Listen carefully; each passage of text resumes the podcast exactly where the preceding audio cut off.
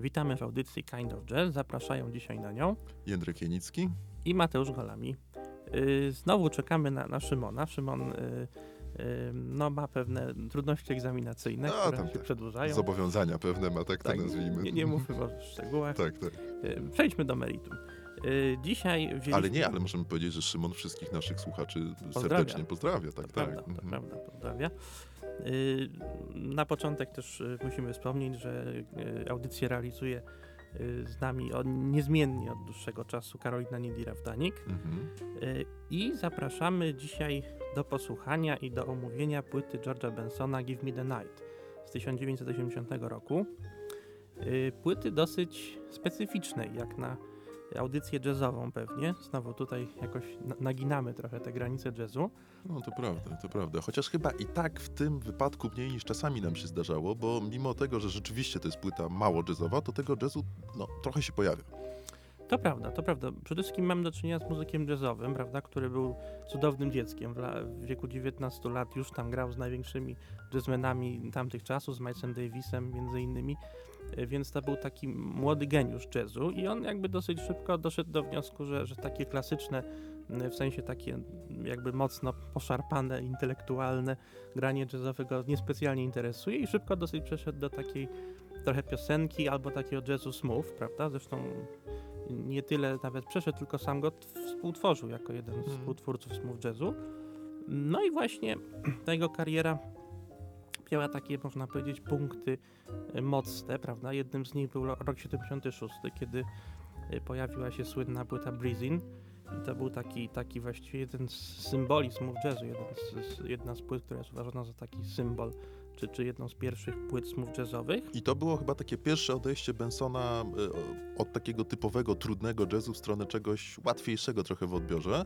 To Chociaż prawda. Tego breezing, jakby posłuchać tam dobrze, tego frazowania jazzowego na gitarze i w ogóle rozwiązań typowo jazzowych jest nadal sporo. To jest ciągle płyta jazzowa, smooth jazzowa, ale jazzowa.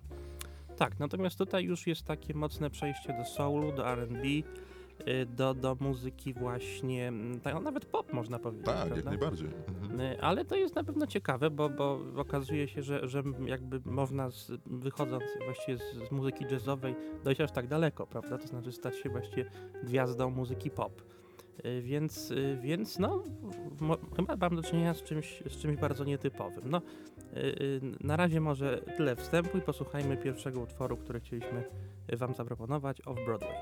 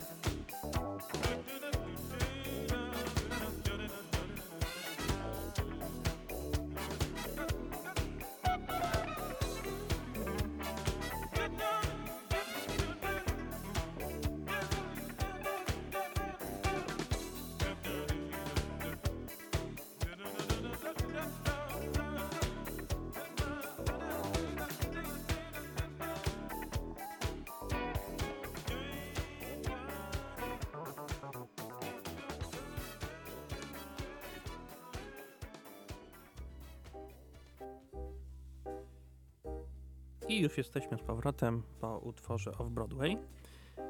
No właśnie, musimy też powiedzieć, że to jest płyta, która została nagrana w bardzo dużym składzie muzyków. Oprócz George'a Bensona mamy tam no, ważne nazwiska i sceny jazzowej i nie tylko. Między innymi Rita Nour, mm, gitarzysta świetny, gitarzysta, tak. Smooth jazzowy. Herbie Hancock też się pojawia, George Duke na jednym utworze. Producentem tej płyty jest Quincy Jones, który wtedy w tamtych czasach miał świetny czas tak zwany. Produkował płyty Michaela Jacksona między innymi, ale też właśnie Herbiego Hancocka i, i, i między innymi George'a Bensona, więc to był wtedy bardzo rozchwytywany producent. I Quincy Jones tak naprawdę jest trochę sprawcą tego takiego no, nieoczekiwanego transferu w stronę muzyki disco Bensona, bo on założył, z tego co pamiętam, rok czy dwa lata wcześniej taką swoją wytwórnię, no, w ramach Warner Bros. Ona się nazywała Q S Records, chyba coś takiego, tak, Q S Records. I on się uparł na Bensona i on nawet dzwonił, mówił: George, słuchaj, ja z ciebie zrobię gwiazdę disco, będziemy tam podbijać um, parkiety. parkiety, tak, parkiety. No i Benson trochę był taki, wiesz, oporny, ale, ale się w końcu na to zgodził. Także ta zasługa Quincy'ego jest tutaj ogromna, naprawdę.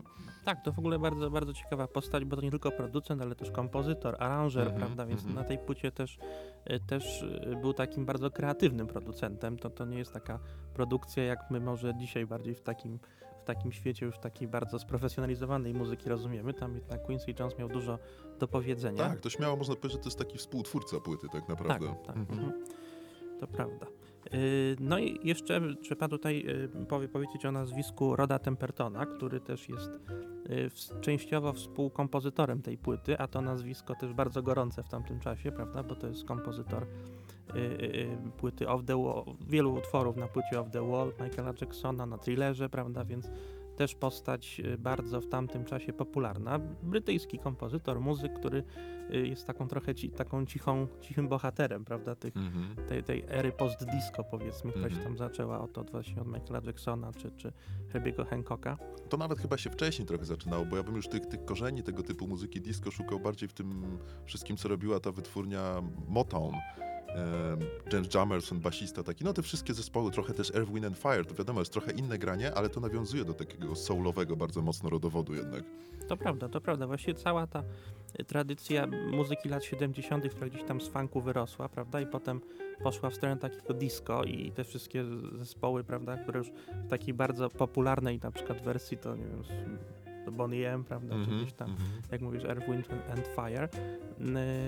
To właśnie, to była ta epoka trochę takiej bardziej popularnej muzyki właśnie disco, a tutaj mamy taką, taki wariant właśnie post-disco, prawda, czyli taki bardziej jakby uszlachetniony, trochę właśnie udżemo, udżemowiony, udżezowiony, więc mm-hmm. tutaj jakby już tej, tej jakby tej disco disco genezy tak bardzo nie słychać, prawda? Tak, ale fajnie, że wspomniałeś płytę Off The Wall, którą też produ- Michaela Jacksona, którą też produkował Quincy Jones, na, dla której utwory też pisał Rod Temperton. Powiem ci więcej, na klawiszach grał też Greg Filiganes, także tam naprawdę sporo się zgadza. Natomiast ja mam wrażenie, że to brzmienie Bensona, jeżeli chodzi o wokal, jeżeli chodzi o gitarę, no i w ogóle cały aranż płyty, jest jednak delikatniejsze niż to, co robił Jackson. Jackson był bardziej taki, wiadomo, typowa dyskoteka, tańczymy, dance'u, dance'u, tak, te rzeczy. Tak, dokładnie. Mhm. A tu jest coś takiego jednak bardziej muzycznego typowo niż tylko do tańczenia. Tak, tylko ja bym nie mówił o tym koniecznie jako o zalecie tej płyty, bo, bo myślę właśnie, że ona, ona jest taka delikatna rzeczywiście, taka mhm. Ten, ten, on, ona jest osadzona mocno w rytmie, jak w ogóle jak muzyka pop, prawda, ale, mm-hmm. ale ten rytm jest tutaj taki delikatny, właśnie widać, że George Benson wychodzi z jazzu, więc y, ten rytm się trochę tak rozmywa u niego, prawda, natomiast rzeczywiście jak się słyszy te klasyczne zespoły disco albo właśnie Michaela Jacksona, no to tam ten rytm jest potężny. Potężny, po, tak, tak, tak. A tutaj to jest rozmyte to wszystko, wiesz, bo tutaj powiedziałeś też, że on rozmywa trochę rytm, taką na modłę trochę jazzową. Trochę tak, trochę nie, bo tu jednak te rozwiązania rytmiczne są dość y, proste, nie? W porównaniu mm-hmm. do jazzu. Tylko, że są po prostu takie lightowe, lekkie, prawda? Nie, tak. Ten rytm jest, y, jakby nie, perkusja nie wybija tak wyraziście tego rytmu. Zgadza się. Natomiast jak słuchaliśmy przed chwilą tego utworu Off Broadway, no to dwie rzeczy mogą zwrócić uwagę. Jedną, jedną którzy, którą nasi słuchacze mogli zauważyć i druga rzecz, którą nasi słuchacze na pewno nie mogli zauważyć. Od której zacząć, Mateusz? Może ty pierwszy. Czyli co nasi słuchacze mogli zauważyć. Mogli zauważyć. No to mogliśmy wszyscy zauważyć, że ta partia solowa tutaj gitary, to jest tak jak mówiłeś, jak gadaliśmy w kuluarach, że ona na początku jest taka dość repetytywna, mało rozwinięta, natomiast w końcowej części, bardzo fajna, nie? Chwytliwa, ale taka, taka, no mało się dzieje, powiedzmy, w tej gitarze. Natomiast w końcowej części Benson daje trochę takiego jazzowej wolności temu utworowi i zaczyna tego takiego frazowania jazzowego. To cały czas wychodzi, tam pobrzmiewa trochę, nie wiem, Wes Montgomery mi zawsze pobrzmiewa, jak Benson gra, nawet jak gra dyskotekę. Także tutaj jest jakiś element jazzowy w tym wszystkim. Jest, jest. No, widać, że to jest gitarzysta jazzowy sprawny, ale właśnie to, co go charakteryzuje, myślę, to, co utorowało mu drogę do, do bycia takim popularnym artystą, to to, że on się nie popisuje, prawda? Nigdy na, na gitarze zawsze gra y, minimalistycznie. Te, te solówki są takie właśnie, y, że jakby producent muzyki pop, który tam liczy na, na wiele milionów słuchaczy, y, łyknie taką solówkę. Zgadza się, prawda? Zgadza się. Natomiast druga rzecz, która nasi słuchacze nie mogli wiedzieć, a która zadziała się podczas słuchania utworu Off-Broadway, jest taka, że nasza wspaniała realizatorka Karolina zaczyna, zaczęła nam czytać zagadki na podwyższenie naszego I Q. Ja nie wiem, czy powinniśmy to jakoś tak osobiście odbierać, Mateusz. No, najlepiej się tym nie przejmować. Tak, tak. Zresztą coś... też, też w kuluarach rozmawialiśmy, że, że Jan Rokita, że Andy Warhol mają bardzo niskie I Q, więc tak, no możemy się wzorować, prawda? W dobrym towarzystwie. Może przemyślimy tę sprawę i coś zagramy, nie? W międzyczasie. Tak, może nie rozwijmy tematu mhm. i zagrajmy tytułowy utwór, wielki przebój z tej płyty, czyli Give Me The Night. Give me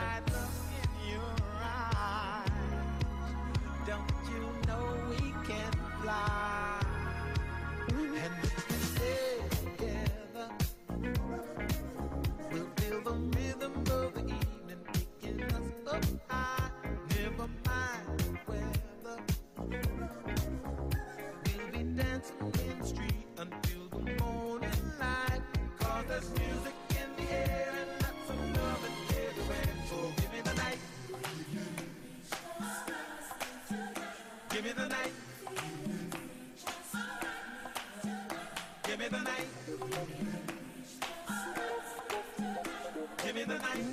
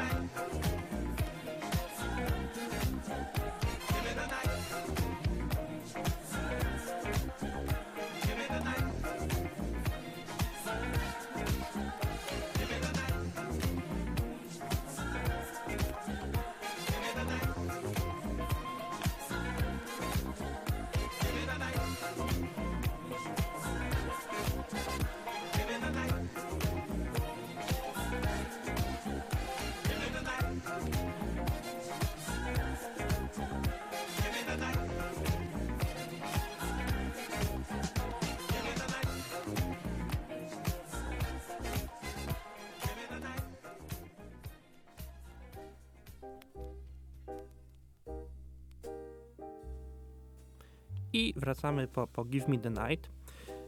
No właśnie, też trzeba wspomnieć, że na płycie gra niejaki Paulinho de Costa, który jest perkusistą, też bardzo ciekawą postacią, właśnie ten delikatny rytm, ale taki swingujący mocno, prawda, taki jakby trochę nie, nie do końca amerykański czy europejski, to jest jego zasługa, on jest brazylijskim słynnym dramerem, czyli perkusistą, no i właśnie, właśnie on też może odpowiada za taką specyficzną rytmikę tej płyty, mhm. ale nie tylko, nie tylko on tworzy taką nietypowość tej płyty, bo oczywiście są też chórki, chórki są też bardzo ciekawe, no i oczywiście bardzo ciekawy jest sam wokal, prawda, George'a Bensona, który właściwie, no, z gitarzysty stał się też piosenkarzem, mm-hmm.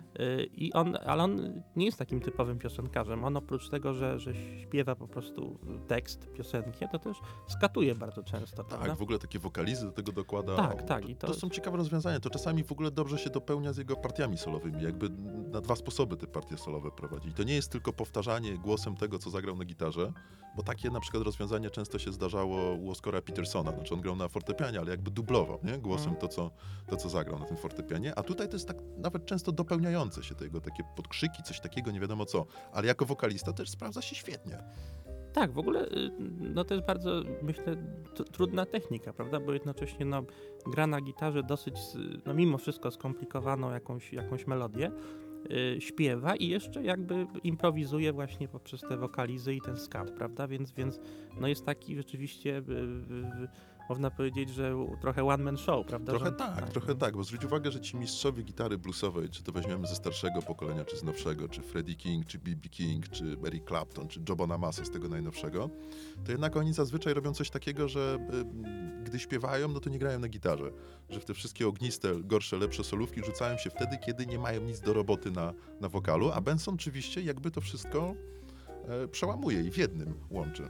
Tak, to prawda. No i to na pewno też y, słuchacze i, i, i realizatorzy zauważyli, prawda? I być może to jest też klucz do tego jego wielkiego sukcesu, no bo to jest taki, można powiedzieć, człowiek wielkiego sukcesu w Ameryce, prawda? I taki, y, y, taka wielka gwiazda. On też nagrywał potem z Aretą Franklin między innymi, też jakby z, z tymi klasykami soulu zaczął, zaczął też nagrywać. Też, też jakby trochę pozostając przy jazzie, ale, ale też trochę właśnie wychodząc w stronę muzyki pop. No, można tylko wspomnieć, że, że jego największy przebój, chociaż on też nie jest autorem tego przeboju, czyli Nothing's Gonna Change My Love For You, mm-hmm. tak, ma, ma na YouTubie ponad sto milionów wyświetleń. No tak, więc, to jest, to jest, to jest jak, mocna sprawa. Tak, więc jak na jazzmana, prawda, to sto milionów wyświetleń to jest imponująca liczba. Natomiast też trzeba powiedzieć szczerze, że ten utwór, którego przed chwilą wysłuchaliśmy, Give Me The Night, no to to jest taki banger i na dyskotekach w latach osiemdziesiątych naprawdę mógłby się znaleźć. Tu wszystko się zgadza. Tu nie ma ściemy, tu nie ma jakiegoś rodzaju sztuczności. Ten refren jest taki zapamiętywalny, on może zachęcać do nie wiadomo jakich tam czynów już podczas tej imprezy czy tak dalej, ale to już tam każdy po swojemu może sobie tam interpretować, wiadomo. Natomiast Mateusz, no przyszło nam tuż przed nagraniem do głowy, że jaki kraj, takie Give Me The Night, można powiedzieć. To prawda, to prawda, bo przecież Daj mi tę noc, prawda? Właśnie. Paul Polter to jest utwór o tym samym tytule. Tytule, co by nie tak. mówić. Tak. No i to może pokazuje, że jednak Amerykanie bawią się szlachetniej niż my, prawda? No, a na pewno mają szlachetniejszą muzykę. Jak już się bawią, tak, to nie wiadomo. Tak, tak. tak. To, to, to Daj mi tę noc to był w ogóle dość duży hit w latach osiemdziesiątych. Wydaje mi się, że to z chyłego do osiemdziesiątych. Albo, albo już dziewięćdziesiątych. Albo już, al, wiesz co, powiedziałbym, że końcówka do osiemdziesiątych. Ale wydaje mi się, że to zgodzimy się z tym, że to był jeden z pierwszych utworów, który utworzył, no bo mówimy o Bensonie jako disco, nie? Ale który to, który to utwór, to Daj mi tę noc, otworzyło tak trochę scenę disco polo w Polsce tak naprawdę, która, tu podkreślmy, oprócz tego, że ma w członie nazwę disco, z tym disco amerykańskim ma naprawdę niewiele wspólnego.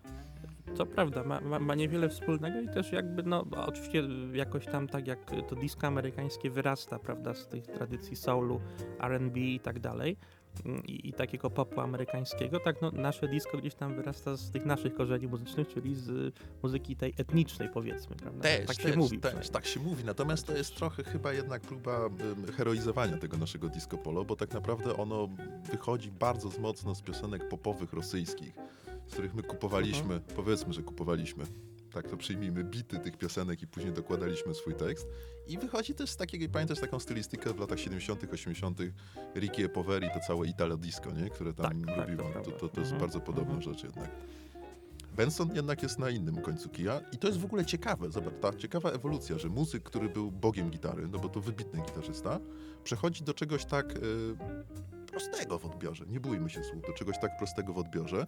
No i też trzeba dodać, że on nie komponuje tych utworów, tak, no, że on jakby, y, no tutaj zdaje się na, na y, właśnie Quincy'ego Jonesa, który tam mu podsuwa, prawda, mm-hmm. bardzo dobrych kompozytorów, między innymi właśnie Tempertona mm-hmm. i właściwie on jakby wykonuje tylko tą muzykę, no ale wykonuje bardzo dobrze, bardzo tak, ciekawie, tak, prawda? Tylko można się zastanawiać, czy to jest, wiesz, dowód jakiegoś tam trochę może wypalenia tego kompozytorskiego, czy wypalenia z tą trudną muzyką, czy raczej dowód tego, że chodzi o coś innego w muzyce niż szpanowanie, wiesz, nie wiadomo jakimi umiejętnościami. Tutaj kwestia otwarta, jak się wydaje.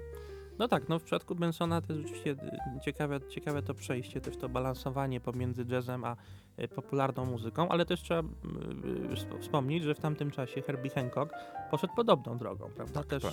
też mhm. wyszedł z takiego typowo jazzowego grania i właściwie poszedł w bardzo podobną stronę, w którą poszedł George Benson. Właściwie można powiedzieć, że tego, jego utwory, na przykład z płyty Magic Windows, prawda, czy Light Me Up, to są też piosenki, prawda, i, i też, też takie mocno osadzone w, w rytmie, nawet może mocniej niż ta płyta Give Me The Night, uh-huh. więc, więc to, nie była tylko, to nie był tylko jego wybór. Tak, chociaż u Hancocka, wiesz co, to przejście z tego jazzu takiego typowego, przez pierwsze płyty Taking Off to jazz akustyczny, zupełnie świetnie zagrany, ale to taki zwykły jazz akustyczny, bardzo dobry, ale tak, nic... Tak, to sobie kojarzymy potocznie z jazzem. Tak, prawda? Tak, właśnie. Świetna płyta, ale nic jakiegoś, co by nas nie wiadomo jak zaskoczyło, natomiast ten odchył takiego Hancocka w stronę innej muzyki, on nie był do końca w stronę smooth jazzu i disco, tak jak u Bensona, tylko bardziej w stronę tego funku, mimo wszystko.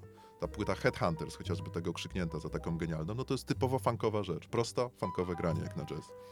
Tak, tak, to, to, to prawda, że on jest mocniej osadzony w funku na pewno, na pewno niż Benson, chociaż yy, on już z tej stylistyki funk zrezygnował tam, powiedzmy, yy, właśnie na początku lat osiemdziesiątych, bo ta płyta na przykład Magic Windows, prawda, z mm-hmm. osiemdziesiątego chyba pierwszego, ona jest chyba bardzo po- podobnym czasie wydana co Give Me The Night, ona jest już taka y, mocno disco, prawda, i tam już tego funka tak jest, to jest oczywiście obecny, ale właśnie to disco jakby go dominuje, prawda? Tak, tak, tak, natomiast ten pierwszy moment przejścia w stronę innej muzyki to, to, to było poprzez funk właśnie tutaj, tak, tutaj u tak. Hancocka. No ale my nie o Hancocku, my o Bensonie, może jeszcze jakaś tak zwana próbka dźwiękowa z tego Bensona? To prawda, trzeba dalej próbować George'a Bensona, y, więc może utwór, utwór Midnight Love Affair, y, nasz faworyt zresztą. Zgadza się. Nam się obu bardzo podoba i zapraszamy do posłuchania.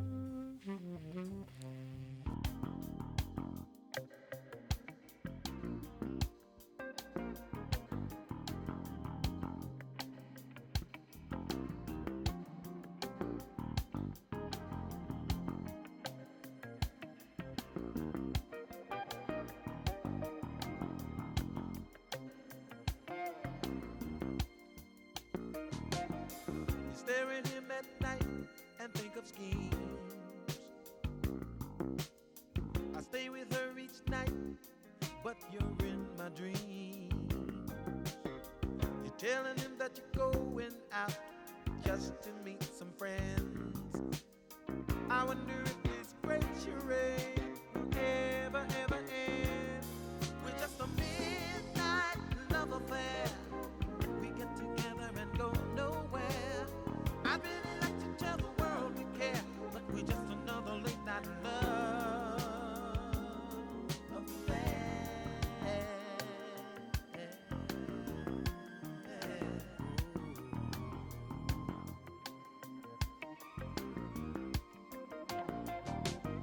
You have a little boy you really love. I have a little doctor that I place no one above. If by chance you see me walking down the street, you know that eyes like ours should never ever meet. We're just a midnight love affair. We get together and go nowhere. I'd really like to tell the world we care, but we're just another late night love affair. We're just a midnight we get together and go nowhere. I'd really like to tell the world we care, but we're just another late night love affair.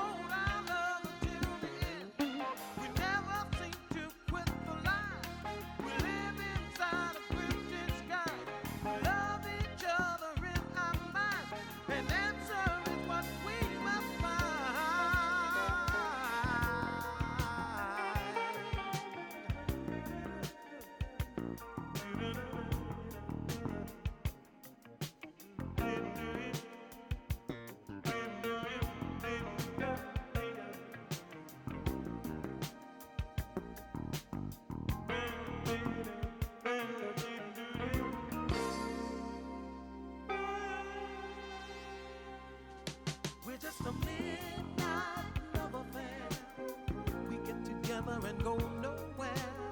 I'd really like to tell the world again, but we're just another late night love affair.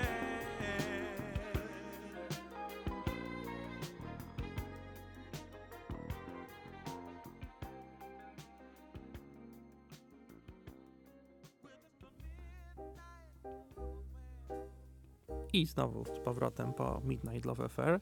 No tutaj mamy już taki, można powiedzieć, klasyczny chillout, prawda? Tak, Taką tak. muzykę mhm. właśnie nocnej imprezy, czy tam życia nocnego jakiegoś dużego miasta, czy mniejszego, to w zależności od tego, co preferuje. No i kto gdzie mieszka też. To... Kto gdzie mieszka, tak. Ale właśnie y, myślę, że, że ta muzyka w ogóle George'a Bensona, właśnie ten utwór Breezin najbardziej, ale ta płyta jakoś to podjęła. To jest w ogóle takie ciekawe właśnie, cie, ciekawe narodziny takiego właśnie chilloutowego jazzu, takiego właśnie smooth acid, prawda, który gdzieś y, potem mógł łatwo trafić do, do stacji radiowych. Jest w ogóle w Ameryce takie pojęcie quiet storm, prawda, mm-hmm. tam, y, tam w, jest w ogóle taka, są stacje radiowe, które się tylko w tym y, specjalizują i to jest właściwie taka muzyka, no, Yy, właśnie dobra, nie wiem, jak się gdzieś tam leży na plaży, powiedzmy, prawda? Albo... Leży, tak, tak, tak, leży na plaży, na wydmach najlepiej na tej plaży. Na wydmach, tak. tak. Albo, albo gdzieś tam właśnie obserwuje życie nocne jakiegoś nadmorskiego kurortu, prawda? To już, to ja już to bardziej... bym się upierał przy tych wydmach, ale to jest inna sprawa. Natomiast zgadzam się z tobą w stu procentach, ale zauważ, że to Midnight Love Affair, a z te wydmy mi w głowie ciągle, no nieważne. Natomiast to Midnight Love Affair, on jest taki ten utwór, bo ty mówisz, że chill i, i okej, okay, pełna zgoda, ale on jest dość niepokojący jednak. I już nawet sam tytuł wskazuje, że tutaj jest coś takiego bardzo ulotnego, nieuchwytnego, coś takiego, coś co teraz jest, a już po dwunastej po północy może nie być tego zupełnie. Także jest troszeczkę czegoś takiego w tej muzyce Bensona. Ona nie jest tak zupełnie płaska i pozbawiona jakichś tam nerwu mimo wszystko. Jest, jest, oczywiście. Oczywiście ona jest dobrze wyprodukowana, rzeczywiście tak dosyć gładko, ale to nie jest taka rzeczywiście banalna muzyka. No, my też yy, analizując nawet wcześniej różne płyty, jakby na przykład Borenów, których, których też bardzo polubiliśmy, mhm. yy, myślę, że to jest podobne, jakby podobna filozofia, że, że jakby osiągamy bardzo prostą, znaczy prostą właśnie, miłą w odbiorze muzykę, prawda, mhm. taką przyjemną w odbiorze, ale jakby za nim stoi bardzo dużo pracy i to zresztą widać właśnie w, w skomplikowaniu też, też tych utworów i, i takiej, i właśnie no, z, z tym, że mam do czynienia z wielkimi nazwiskami, które stoją za tą płytą. Tak, i, i zobacz, że wspomniałeś zespół Borender Club of Gore. I tu i u Bensona mamy miasto. Ono jakoś tam opisujemy to miasto, ale w zgoła inny sposób, zgoła inne zakamarki tego miasta. Uh-huh. U Borenów to jest takie posępne, mroczne, że wiadomo, o trzeciej nad ranem jedziemy samochodem, nie wiadomo po co, przez deszczowy Radomsko, czy tam inne miasto. Natomiast u Bensona to jest takie bardziej zabawowe mimo wszystko. Ta tak, jaśniejsza tak. strona miasta, clubbing jakiś tak. Ja nie byłem na clubbingu z dziesięć lat, nie wiem, jak ty, Mateusz. No ja d- też nie jestem fanem clubbingu, hmm. znaczy jeżeli już to jako obserwator bardziej. Jako bo, obserwator, tak. Tak, nie, jako zaangażowany w, to, w tańczenie na przykład. To ty tak stoisz na ten clubbing jak Wyspiański na weselu i potem opisujesz to. No jak daję radę to ująć ładnie w słowach. Dajesz radę. Z, z tak zwanym pod, podpieraczem ścian. Rozumiem, to się rozumiem. No, to ładne no, ale jakby zagrał, byś poszedł do jakiegoś klubu łódzkiego i tam by George Benson, Give Me The Night, rzuciłbyś się w tam na Wir, dance floor? No, mm. akurat jakby to był George Benson, to może bym się skusił. No. Ale t, niestety mało prawdopodobne. Mało no, prawdopodobne, tak. tak. Mhm. Yy, no właśnie. Yy, no właśnie, a na przykład yy, jeżeli już jesteśmy przy, przy tej karierze George'a Bensona, no to yy, też trzeba wspomnieć o utworze This Masquerade, który też był wielkim przebojem. Yy, właśnie Breezin, o którym wspominaliśmy, więc to jest człowiek, który jednak Shiver, też bardzo ciekawy, bardzo ciekawy taki hicior z lat osiemdziesiątych, trochę późniejszy. Też płyta, która nawiązuje do nocnego życia miasta już bardzo wprost, bo się nazywa While the City Sleeps. No to tak. Mhm. Tak, i tam właśnie ten utwór Shiver był wielkim przebojem w latach osiemdziesiątych, więc no, to jest człowiek, który się może powszczycić po prostu przebojami, prawda? Co jest rzadkością w świecie jazzu, tak naprawdę. To prawda, zupełną mhm. rzadkością. Mówimy o tych mistrzach i oni czasami są w stanie napisać jakiś bardziej na zasadzie standardu niż przeboju, nie? Który później jest odtwarzany. Tak, ja myślę, że to jest właśnie to rozróżnienie, że wcześniej mamy standardy, prawda, i one mhm. zdobywają jakąś popularność, a, a właśnie w muzyce pop mamy przeboje, a tutaj mamy właśnie jazzmana, który, który tworzy przeboje. Prawda? Tak, natomiast zobacz, bo to w ogóle są trochę podobne kariery, to, to, to ma w stu procentach rację Benson i Hancock, natomiast oni przez tych wszystkich purystów jazzowych są trochę traktowani jako, o, chciałbym powiedzieć gorszy sort, nie przymierzając, ale no coś takiego, nie? Jest na rzeczy, że jako taka muzyka lekka, łatwa, przyjemna do kotleta, nie ma co tego słuchać, bo tam na pewno nic głębokiego nie odnajdziemy, nic awangardowego czy mocnego, nie wiadomo jak. To prawda, chociaż w przypadku Hancocka on potem wrócił do, do jazzu już tam w latach dziewięćdziesiątych i, i, i on jakby zachował tą pozycję takiego klasyka jazzu, natomiast George Benson wydaje się, że już tak mocno się roztopił, prawda, w tym popie, że, że właściwie już ciężko mówić o nim jako, jako jazzmenie i myślę, że on już nawet z jazzem nie jest tak bardzo kojarzony w tej chwili, prawda? I to jest taka postać, która bardziej gdzieś właśnie jest takim ambitnym sofistipopem może. Sofistipop, jak ładnie to... No tak, taki gatunek istnieje. Tak, tak, jest taki tak, gatunek. Ostatnio... Wikipedia angielska tak twierdzi. Ostatnio się dowiedziałem, że jest coś takiego jak y, punk progresywny. Punk progresywny. Zespół Cardiacs ponoć gra coś takiego, ale to mnie zaskoczyło, bo mi się wydawało, że w definicji muzyki punkowej, tym razem nie funkowej, jest to, że ona nie może być zbyt progresywna. progresywna. Hmm? To prawda, to prawda jest. O dziwo, o dziwo punkowcy, pomimo tego, że są tacy zbuntowani, są dosyć konserwatywni w tym buncie. Prawda? Tak, tak. Jak już się buntować, to, to na całego, już na nie całego, kombinować. Tak, tak. Jeszcze jedna rzecz a propos tej płyty, tak stricte tej płyty. Tu jest rewelacyjne brzmienie. Ono z jednej strony jest łatwe w odbiorze, ale jest mocno nasycone, jest dość głębokie, to nie jest takie, wiesz, płaskie brzmienie. I wydaje mi się, że zasługą tego, że to brzmienie jest aż tak dobre, jest praca e, nie tyle nawet sekcji rytmicznej, co basistów, którzy grali na tej płycie. Mi się najbardziej podoba, jak grał Abraham Laboriel, a natomiast Louis Jordan, no to też sława, wyjątkowo znany i ceniony muzyk sesyjny. Ale to jest po prostu w punkt robione. I oni nie nadużywają tej techniki, która w latach osiemdziesiątych była dość modna, czyli slapu. Takie dźwięki się tam pojawiają, ale one są wplecione w narrację utworu. To cały czas jest granie po to, żeby wszystko brzmiało lepiej, a nie żeby wybić się tym basem, czy nie wiadomo jak zaszpanować. Bardzo, bardzo mi się to podoba. To prawda, ten bas jest, jest, jest, jest fajny.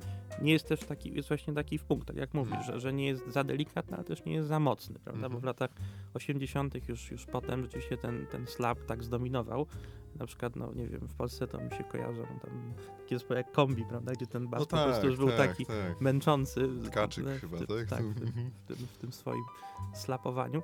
Ale tutaj rzeczywiście on jest taki w punkt i jeszcze, i jeszcze też myślę, ciekawe jest na tej płycie to, że ona yy, no tak trochę zamyka, można powiedzieć, erę lat siedemdziesiątych w muzyce, bo już wchodzą tam syntezatory, prawda, tam się pojawia dużo takiego syntetycznego brzmienia i już na przykład zanika ta Bogata, orkiestra, czy bogata orkiestracja, można powiedzieć, że po prostu ta sekcja dęta, prawda, która tam w muzyce lat mm-hmm. siedemdziesiątych jest, yy, no taka była nieśmiertelna, prawda, zawsze mm-hmm. musiała tam, dęciaki musiały w tle grać.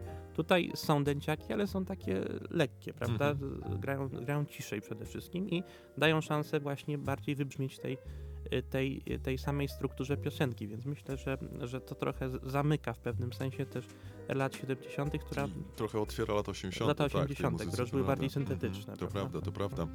Wiesz co, z tym basem jeszcze tylko wracając, wydaje mi się, że trochę muzyk z naszej działki, można powiedzieć, że to brzmienie slapu tak bardzo zepsuł moim zdaniem, czyli Marcus Miller, gdzie on jest absolutnie dominujący, niezależnie czy gra jako solista, czy jako akompaniator, to ten bas jest tak mocno wybity, że trochę moim zdaniem to psuje odbiór całego utworu, a to niekoniecznie tak jest, bo slapować można też w sposób taki delikatny, wycofany. No Larry Graham chociażby, twórca tej techniki, nie wszystko to musi być tak nie wiadomo jak do Bootsy Collins, nie wiadomo jak do przodu, to też da się trochę schować z taką grą. A Miller trochę miał chyba takie akurat ciągoty, żeby to zbyt metaliczne, zbyt wyraziste było.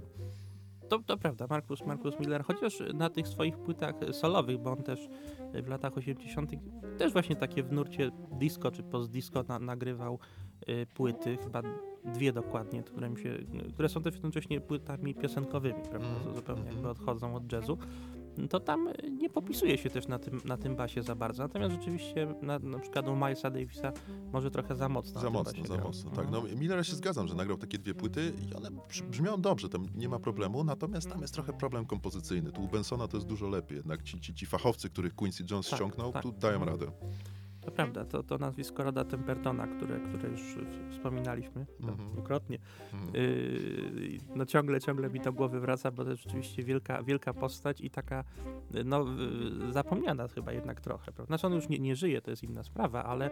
No, o niektórych zmarłych się pamięta przecież. No właśnie, a, a yy, można powiedzieć, że no, to jest kompozytor wielu, wielu przebojów, prawda? Począwszy tak, od to... Michaela Jacksona właśnie, skończywszy na Herbie Hancocku czy George'u Bensonie. Trochę chyba zapomniany, bo jego, ten jego zespół, w którym on grał, Heatwave chyba, nie? O, Heatwave. To nigdy ten zespół takiej ogromnej popularności nie zdobył i przez to, to tak umykało zawsze to nazwisko. No dobrze, mamy jeszcze trochę czasu, panie Mateuszu, więc może zagramy dwa utwory na koniec. Tak, tak, powinniśmy jeszcze dwa utwory zagrać, które sobie zaplanowaliśmy, czyli to by były What's On Your Mind yy, i Love Dance. I Love Dance jest troszeczkę innym utworem, bo jest takim utworem już bardzo yy, pościelowy, można nawet pościelowy, powiedzieć. Tak, tak. Jak już trzymamy się tej terminologii imprezowej, to jest pościelówka. Albo nocnej, prawda? Albo nocnej, wszystko jedno, tak. No to po imprezie noc, noc następuje, albo w zasadzie poranek, to różnie bywa. Ale tam jest też trochę takiego folkowego i typowo popowego grania na tym Love Dance. To prawda, to prawda, ale ten utwór jest już zupełnie taki... Yy, znaczy on ma w sobie więcej liryzmu, prawda? Mm-hmm. Bo cała płyta jest taka bardziej dyskotekowa rzeczywiście, taka no trochę nóżka chodzi, jak to się mówi. Mm-hmm. Natomiast, natomiast w tym utworze Love Dance już się trochę wyciszamy, to jest taka końcówka może tej imprezy, prawda? Tak, tak, tak. Zresztą Mid- Midnight Love Affair też jest trochę już takim utworem yy, już bardziej lirycznym, prawda? Takim, no bo to już północ, nie? To już północ. A nie, to chyba jest początek imprez północ teraz. No zależy jak to, to imprezuje. To, to młode pokolenie, to nie wiadomo naprawdę, co tam wyrabia. Ciężko za nimi nadać. Ciężko, tak. A What's On Your Mind trochę na moje życzenie, bo wydaje mi się, że dobrze pokazuje to, o czym mówiliśmy e, o tych, tych, tych, tych basistach znakomicie grających na tej płycie. Tutaj partia Laboriela, absolutne mistrzostwo. Dokładnie, więc dziękujemy bardzo za, za wysłuchanie naszej audycji i zapraszamy za tydzień. Zgadza się, a teraz jeszcze parę minut z George'em Bensonem. Dzięki.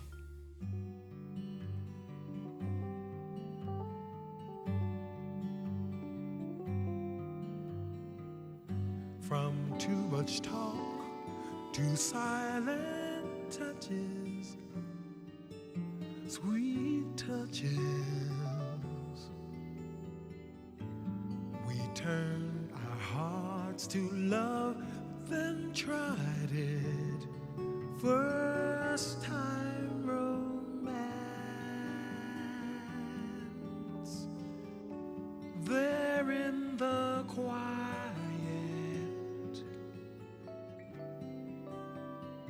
Love learns to dance.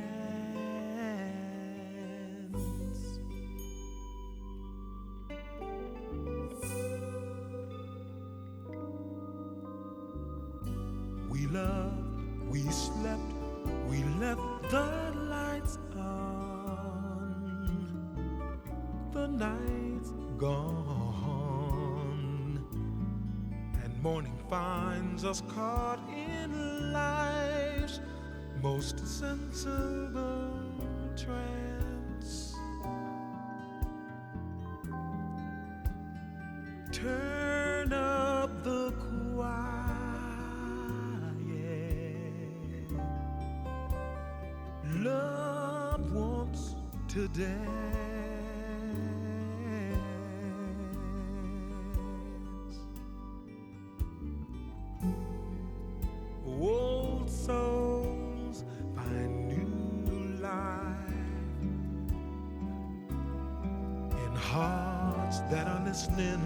Like ours, and all dreams find young wings in silence, in silence.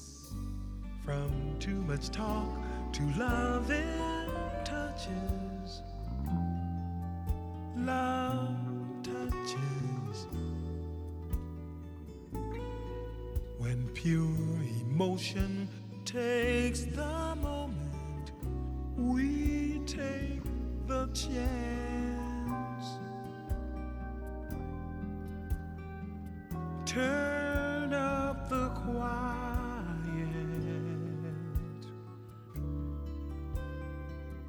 Love wants to dance.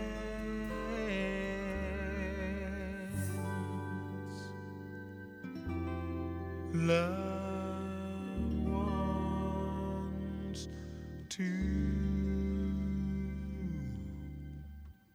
die.